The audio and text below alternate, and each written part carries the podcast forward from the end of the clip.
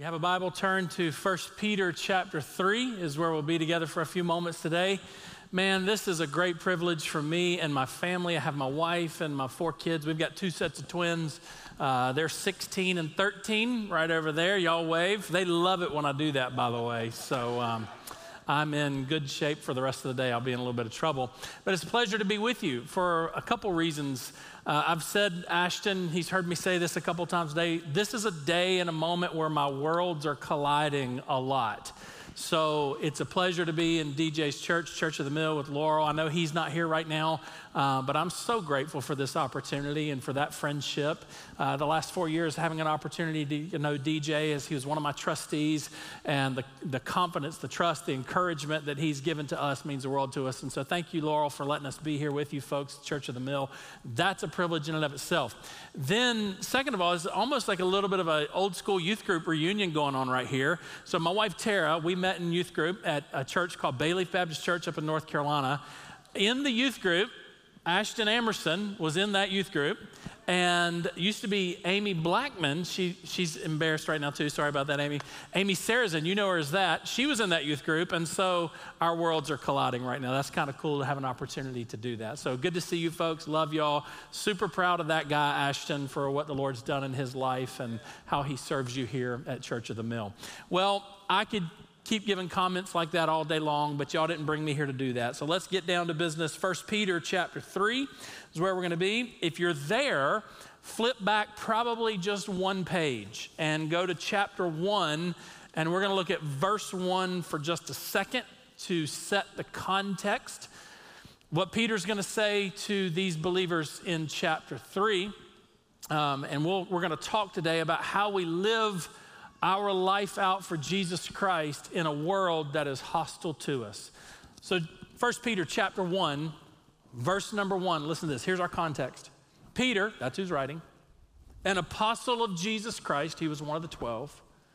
To the pilgrims, those are people on a spiritual journey, listen to this. To the pilgrims of the dispersion. And you may pause there for just a moment and say, well, what is that? What is a dispersion?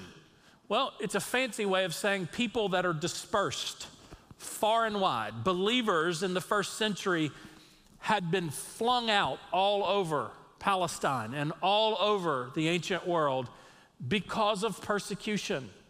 Remember that the Romans, most powerful force in the world at that time, and the Jewish people, the most dominant religion in that region at the time, both of those groups absolutely despised Christianity and Christians.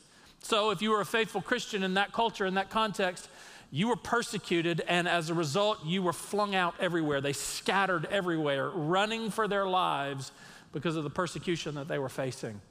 And increasingly more, I'm beginning to think that our situation is going to resemble that kind of thing as the world becomes increasingly more hostile to us. So 1 Peter chapter 3 now, verse number 13. Here's our instructions on how we live. 1 Peter chapter 3 verse 13. And who is he that will harm you if you become followers of what is good? But even if you should suffer for righteousness' sake, you are blessed. Don't be afraid of their threats, nor be troubled, but instead sanctify the Lord God in your hearts and always be ready to give a defense to everyone who asks you for the reason for the hope that is in you with meekness and with fear. Having a good conscience that when they defame you as evildoers, those who revile your good conduct in Christ may be, may be put to shame. For it is better if it is the will of God to suffer for doing good than for doing evil. Let me pray for us.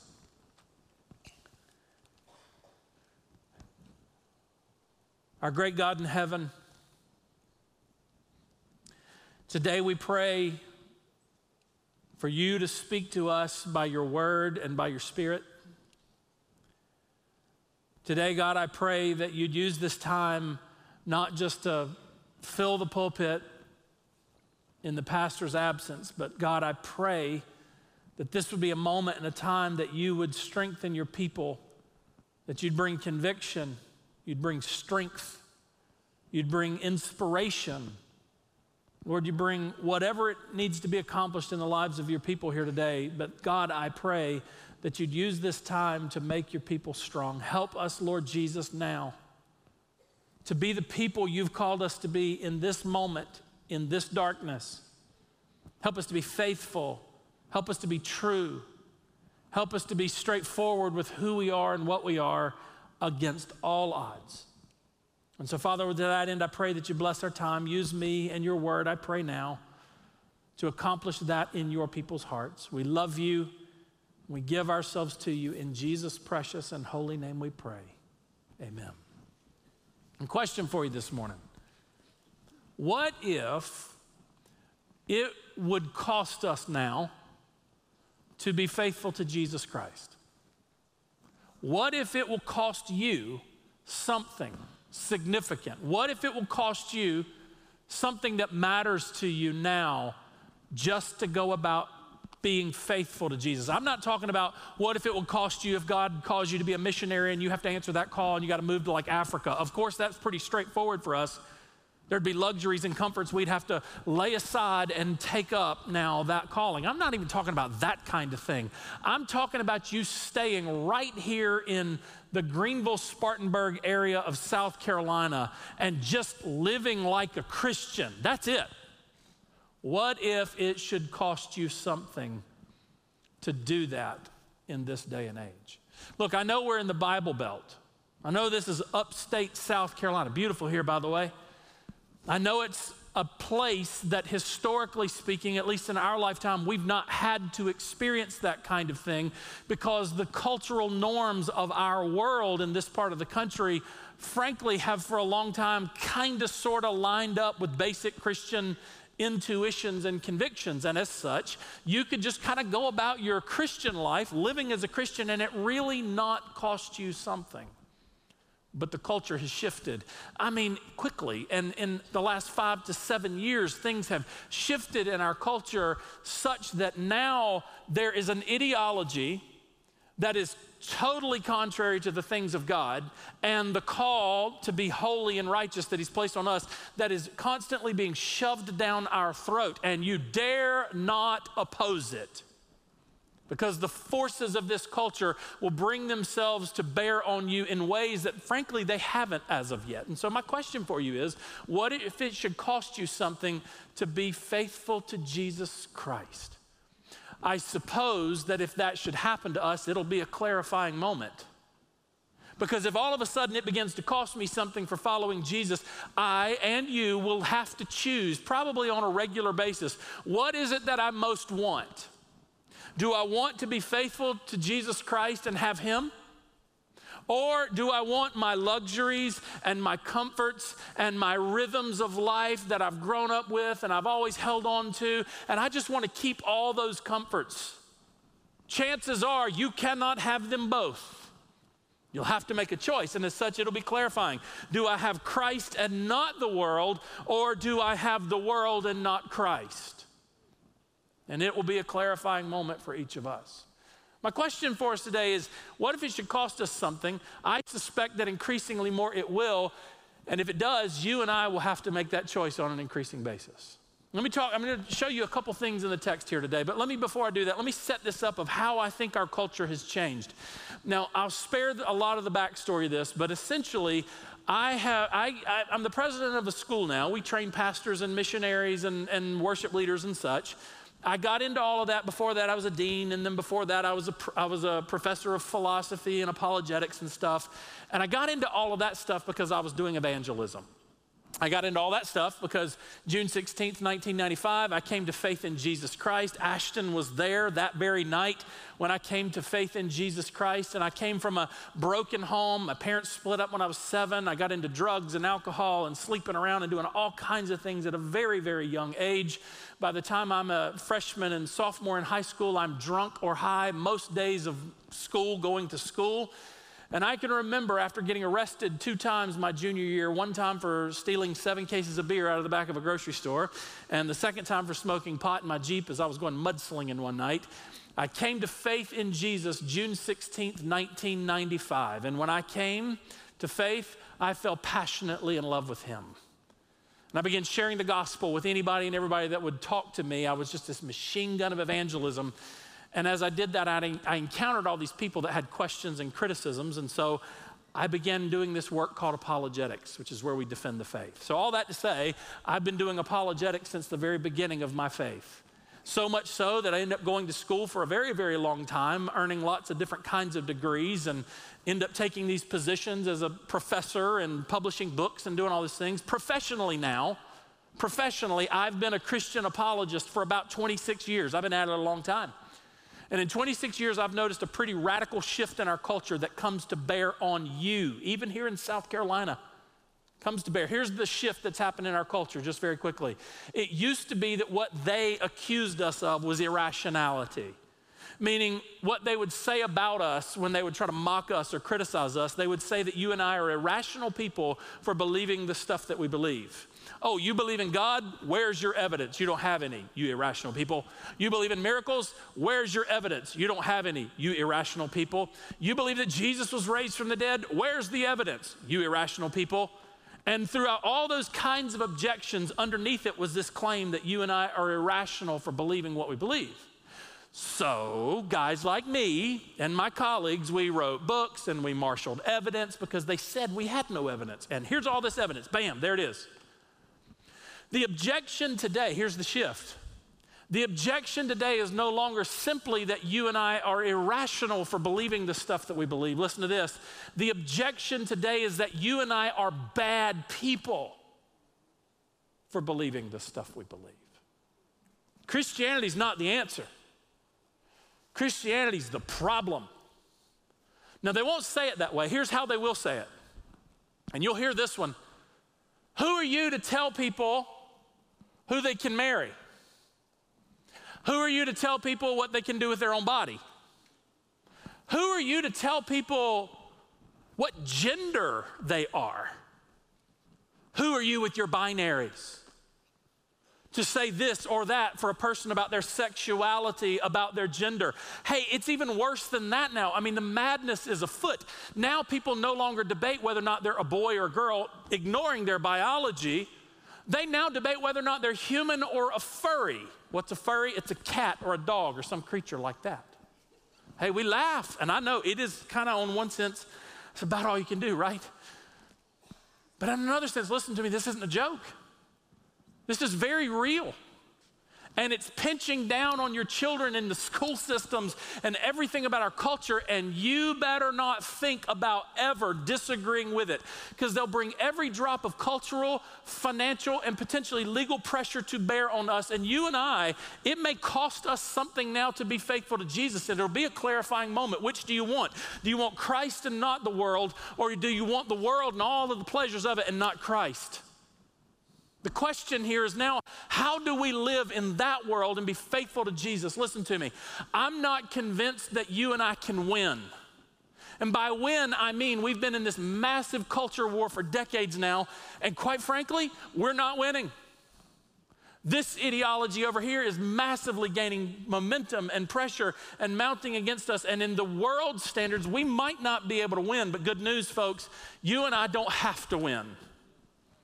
You and I simply have to be faithful. That's it. That's it. So, what do you want? You want Christ and not the world, or you want the world and not Christ? Listen, First Peter, to the pilgrims in the dispersion. Remember, the Romans and the Jews, they hated Christianity. They wanted to snuff it out, and so they beat on them and they persecute them, and the Christians were flung out far and wide. It cost them something. And to those kinds of people in that kind of context, Peter writes and gives instructions. What do we do now? How do we respond to that? 1 Peter chapter 3. Let me show you five things just very quickly from the text that you and I need to remember in a context like this as we try to live faithfully. Number one, remember, number one, that it is an honor to suffer for Jesus' sake. Listen, this is counterintuitive for us now because, quite frankly, this is an unintended consequence of living in the Bible Belt, where the, the convictions, the moral convictions that we hold, kind of lined up in the past with our culture. So you could go about your Christian life and it didn't really cost you anything. And as such, it now feels and sounds unusual to us to think that we could suffer in any regard whatsoever for being faithful to Jesus. It's a reminder to us that God is not there for us to smooth out all the pathways, to take away all the pressures. Rather, He's there to redeem us and He calls us to follow Him. And as it is with Christians today around the world, as it has been with Christians throughout all of history, and as the Bible has made clear again and again from the prophets through the apostles, to stand where Christ calls us to stand, to do what He's called us to do, and to be what He's called us to be might actually cost us something. And if it does, Peter says you're blessed. Remember that it's an honor to suffer for Jesus' sake. Listen to what he says in verse 14. But even if you should suffer for righteousness' sake, just real clear, you're not suffering because you did something foolish. Look, you shoot yourself in the foot, don't get mad at God. He didn't do that, you did it, knucklehead. Sometimes we suffer because we do foolish things. But no, if you suffer for righteousness' sake, meaning I've, I've stood where Christ called me to stand, I'm saying what he told me to say. I'm affirming what he gave me to affirm. And now I am enduring hardship or affliction or suffering from it. Peter says to us in that case, if you should suffer for that sake, then you are blessed. Here's what Jesus said about it Matthew chapter 5. Remember the Beatitudes? Blessed are the poor in spirit, blessed are the merciful, blessed are those who hunger and thirst after righteousness. Oh, and here's one Blessed are you, he says, when you are persecuted for righteousness' sake, for great is your reward in heaven. You praise God in these moments that, that you're being persecuted this way, for so they persecuted the prophets who were before you. In the book of Acts, Peter and John, they go out preaching. They are arrested, they're beaten, and they're flogged. And their response, they went away praising God that they had been counted worthy to suffer for Jesus' sake. Listen, it is an honor and a privilege to suffer for Jesus Christ. Moses understood this when he left Egypt and identified with the people of God. Hebrews chapter 11. He chose to forego and surpass the luxuries of Egypt to identify with the children of God and to suffer with them because he saw the reward of Jesus Christ, is a big paraphrase of that chapter right there. Listen, I know it feels counterintuitive to us. And none of us should ever want to face these kinds of things. But if that day comes, in that moment, you'll have a choice you have to make. And as I said, it'll be a very clarifying moment. You can have Christ and not the world, or you can have the world and not Christ. Why would we choose this then? Because it's Christ. And my friend, whatever this world may charm you with, He is better. Whatever it may indulge you with, He is better. Whatever it may offer you, or whatever shiny object it may bring in front of you, He is better. And it is an honor to stand with Him and to endure the afflictions that He Himself endured. This is what Paul is saying in Philippians chapter 3. He forsook all of the esteem of this world, counting it as dung, that He may have Christ, knowing the power of His resurrection. Listen to this, and the fellowship of His sufferings we have to remember that should that day come for us, it's an honor to suffer for Jesus' sake, number one. Number two, it is an honor to suffer for Jesus' sake. Remember that. Remember, number two, to love Jesus more supremely than anything else. Listen, do you know what your job is and my job is? My job, yes, I have a day job, and yes, I have lots of individual responsibilities in that job, but my primary job, the single focus job of my heart and my life is to love God. And the good news is you can love God better than anybody else. Listen to how he says it here in the text. But even if you should suffer for righteousness' sake, you are blessed. Don't be afraid of their threats, nor be troubled. Verse 15, here's what he says. Here's the love Jesus more supremely than anything else. He says, verse 15, but sanctify the Lord God in your hearts. Now, look, that's a strange statement. What does it mean to sanctify? To sanctify means you set something aside and you treat it special or as holy. For instance, this is a sanctuary. I bet you don't have food fights in here. I bet you don't do all sorts of things in here. Why? Because it is set aside for holy functions. This is a place where you come in and we sing to God. This is a place reserved, set aside to come in and pray to our God. This is a place set aside to come in and open the word and preach about our God. It is a place set aside for holy functions. And so here's the thing when the Bible talks about sanctifying stuff, it typically is talking about things like you and me that aren't yet holy and making them holy. It's about weak things, broken things, sinful things becoming holy and righteous. That's typically how that's used. So, as such, what I would have expected Peter to say is, sanctify yourself unto God, because you and I are the kinds of things that need to be made holy. That makes sense. That's not what he said. What he actually said is something quite strange. Sanctify not me and you for him, but watch this sanctify God. Hold on, wait a minute. Here's why that's strange God is already holy. There is no movement for God to be made towards holiness because if that's the case, that means He's not yet holy. He's becoming holy. If He's not yet holy, we don't have a God. Furthermore, if He's already holy, any movement He would make would be a movement away from holiness, which would mean we still don't have a God. God is already holy. He can't be made holy. He's already holy. What in the world then, Peter, do you mean when you say sanctify the Lord God in our hearts? Notice where he tells us to do that. He tells us to do that, well, in our hearts. So, what does that mean? That's a clue. He's talking about the prize of your heart, he's talking about the love of your soul. He's talking about that thing in your heart and in the core of your being that you love, that you esteem, that you cherish more than anything else. What is that for you, my friend? Is it your job? Is that what's most important to you? Because you can have Christ and not the world, but you might not be able to have the world and Christ. If you love your job, your income, your retirement, your power, your fame, your political party. We can keep going on and on and on. What is that thing that you are first? What is that thing that you esteem first? That's your God. what Peter is saying is no, no, no, no, no.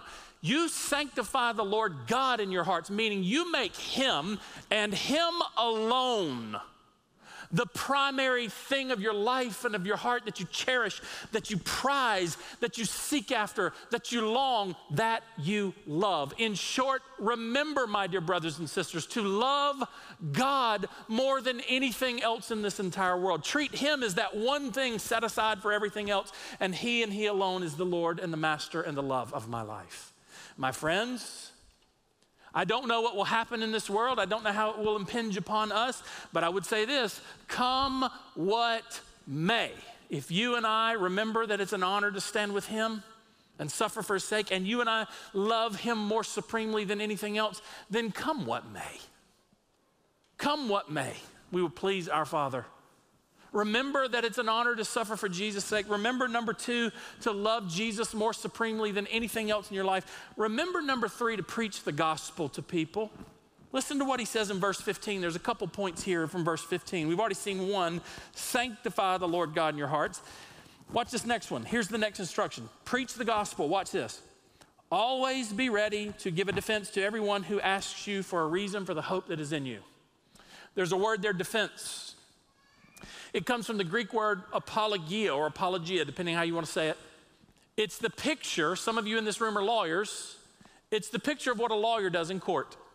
A lawyer defends his or her client against the accusations. In this case, Christianity is on trial, and we are called to defend it for all these people asking us this question. Now, this is the verse that gives guys like me jobs apologetics. We write books and we go to conferences and we do all this stuff. We make these arguments, so on and so forth.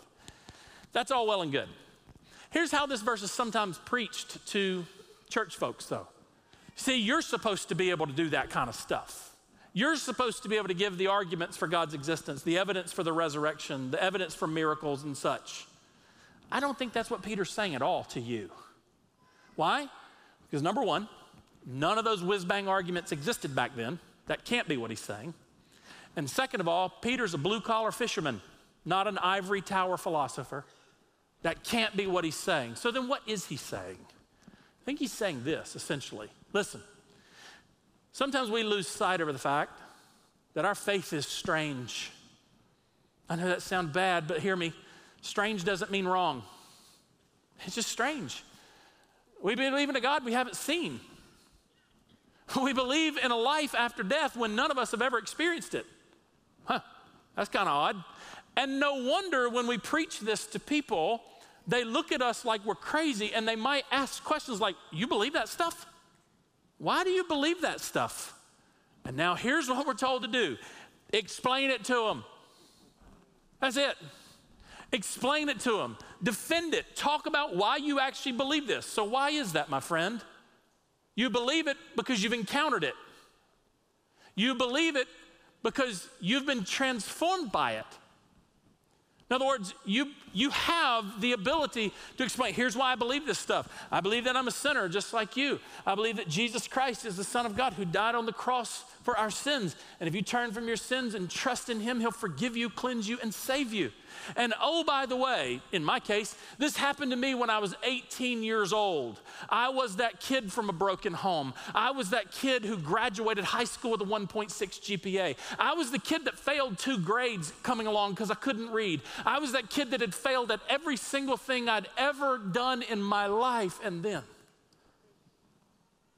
when I was 18 years old,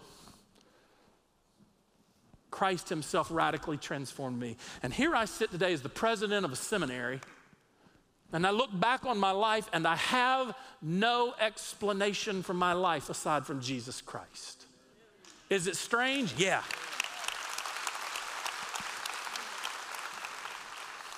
Is it strange? Yeah. But that's what happened. Call it what you want, think of it what you will. But I'm standing here today as one who has encountered a living God. And I want you to know him too. You see, when I'm doing what I'm called to do here, I think what I'm actually doing is just preaching the gospel to people. Hey, let me ask you this question. When was the last time you shared the gospel with somebody? You say, I don't know how to do that. Okay. You belong by God's providence to a phenomenal church that would love to teach you how to do that. And I'm betting that y'all have all kinds of discipleship programs that do exactly that. In the meantime, you know there's something else you can do, even though you don't feel the ability to do that. Right now, every single one of you, just invite people to church. 85% of the people that come to faith in Christ, you know why they come? Because somebody invited them to church. And my dear friend, that's something you can do. You can do that, you can tell your story. Listen, in a world that hates us, one of the most essential things that we have to be doing is simply preaching Jesus to people. And yes, they will snarl at you and they'll call you all kinds of nasty, filthy names. They may even hiss at you, but that's okay. Because the very thing they're hissing against and snarling at is the cure for their disease. And you preach it and you proclaim it and you make Jesus known in a context that hates everything about our faith, and you trust God to do what only God can do. Remember that if we should suffer for righteousness' sake, we're blessed. Remember to love Him more supremely than anything else. Remember to preach the gospel to people. Fourth, real quick, remember to be gentle and respectful. Notice what he says always be ready to give a defense to everyone who asks you a reason for the hope that's in you. Watch this. And do that with meekness and fear. Perhaps your translation says gentleness and respect. In short, you know what Peter's telling us to do as we stand where he told us to stand and affirm what he told us to affirm? You know what he's telling us to do now? He's saying, be nice, be sweet, be gracious. Now, look, that's really important for us right now. It's important because if I can just talk honest to the family for a minute. We are really good about taking our cues from modern American politics. And the way we interact with people we disagree with often resembles the way the donkey and the elephant interact with each other. Let me tell you something no politician, no politician dictates to you and me how we're supposed to interact with lost people. Jesus Christ does that. His word does that. And I don't want to hear another time that being nice or kind or sweet or gracious is somehow compromising. Listen, no, it's not. Did you know it's not only possible to do both of these? That is, stand where He told you to stand, affirm what He told you to affirm, be ready to take your lumps for Jesus. Remember, it's an honor, and also be sweet, respectful, gracious, kind, and all those types of things. Not only is it possible to do both of those things, it is necessary, it is commanded by the Word of God itself, and it is modeled in our Lord Jesus Christ Himself. So, therefore, I'd say this to you. If all you're doing is crossing your theological T's, dotting your theological I's, and parroting the right information, but you're acting like a donkey, you're not following Jesus. That's not Christ. We have to be the people that are different, y'all.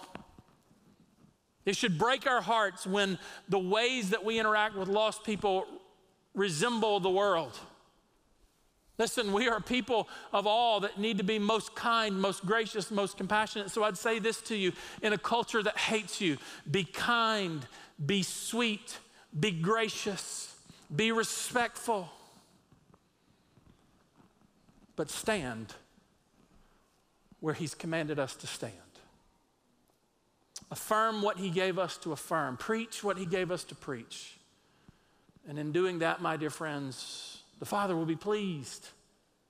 He'll use us mightily. Let me make one more point to you, real quick. Remember that it's an honor to suffer for Jesus' sake. Remember to love Him more supremely than anything else. Remember to be a witness and preach the gospel to people. Remember to be kind and respectful. And fifthly, listen, this is important. Remember to keep a clear conscience. Verse 16 as he's commanded us to sanctify the Lord God, be ready to give a defense, do it with meekness and fear. He says now in verse 16, listen to this having a good conscience. That means there's nothing, no sin I'm keeping in my mind or in my heart that's unrepented of. I'm not walking around with dirty hands and dirty minds and dirty hearts the whole time having a good conscience. So much so, he says, that when they defame you as evildoers, which evidently seems inevitable, when they uh, uh, defame you as evildoers, that those who revile your good conduct in Christ would be ashamed. In other words, people, your character would be so well established as Christ like that when people say knuckle-headed things about you, everybody just knows, no. Because your character shines greater than their character. Keep your conscience clear. The way we do this is constantly, let's keep short lists with God, right? Here, here's why this is important. The devil knows that the fastest way to shut you down for your service to the Lord Jesus Himself, the devil knows the fastest way to shut you down is to get your hands dirty, get your heart dirty, get your mind dirty. And there's the temptation. The question here, my dear friend, is not if you're going to stumble and fall down. The question is whether or not you're going to get up and how quickly you're going to get up. You're going to stay there? You're going to wallow in it? You're going to keep participating in it? You're going to keep on doing the same kinds of things? You're going to keep letting that pattern of sin just keep growing and going in your life? Or will you get up and run back to the throne of grace? Listen, for too many of us, Yes, we affirm grace and yes, we affirm mercy, but it's topical and it's superficial, meaning this we let the grace of Jesus wash over us just enough to clean us up so we can come to church. But deep down in the nooks and crannies of our soul, there is brokenness and there is sin and there are patterns of things that control us and consume us, and it shuts us down and keeps us impotent for the kingdom of God. And what the scriptures would say to you is run, run, run to the throne of grace. And when you're there, listen to me. Drink deeply from His grace. Let His grace and His mercy and His redemption and His power, let it seep down deep into your soul, into the nooks, into the crannies, and into the shadows, and let it liberate you. Is that not what you actually want anyway? So run. The question is not are you going to fall down? The question is, are you going to get back up? And how quickly are you going to get up? You're going to just delay and delay and delay? Or are you going to run back? My friends, I, I don't know what tomorrow holds. And I'm not here to be Johnny Raincloud about bad things coming our way. But I, I don't know if y'all have drawn this conclusion yet. I've pretty much drawn the conclusion the 2020s stink. And the horizons, well, there's any number of ways that we can draw a pretty doom and gloom picture really quickly. But I'd say this to us our job is merely to be faithful. That's it. And that's good news for you, and that's good news for me. Because while you may not be as gifted as that person or this person, you may not be as good as th- at this thing as that person is or that thing as those other people are, no one, no one can love Jesus better than you.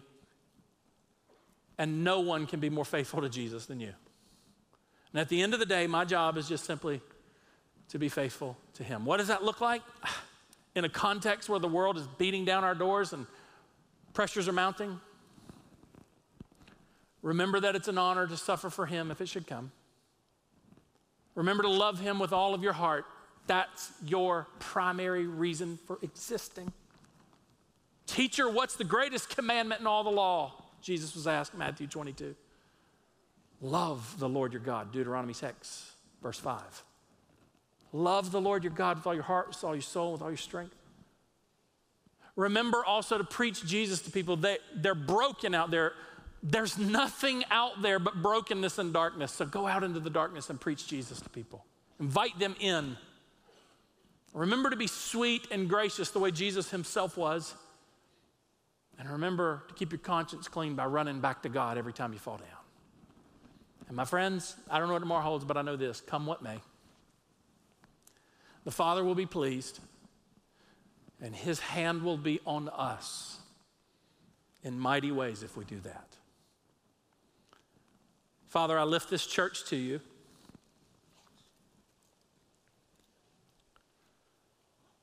It is evident, Lord, that you're doing something here. To which, Lord, thank you. How refreshing, how encouraging. I pray that, Lord, their affections for you would grow every single day. I pray that for the men and women in this room here today that are just kind of nominally playing along and on the fringes of faith and church involvement, God, I pray now grip their hearts and pull them to you, pull them in. And Lord, may our affections for you grow ever stronger every day. May we love you more supremely than anything else. God, help us to stand where you've called us to stand. Help us to do it with grace, humility, love, and mercy. And Lord, help us to run every single day to you with grace. Lord, use this church even more now I pray this in Jesus' name.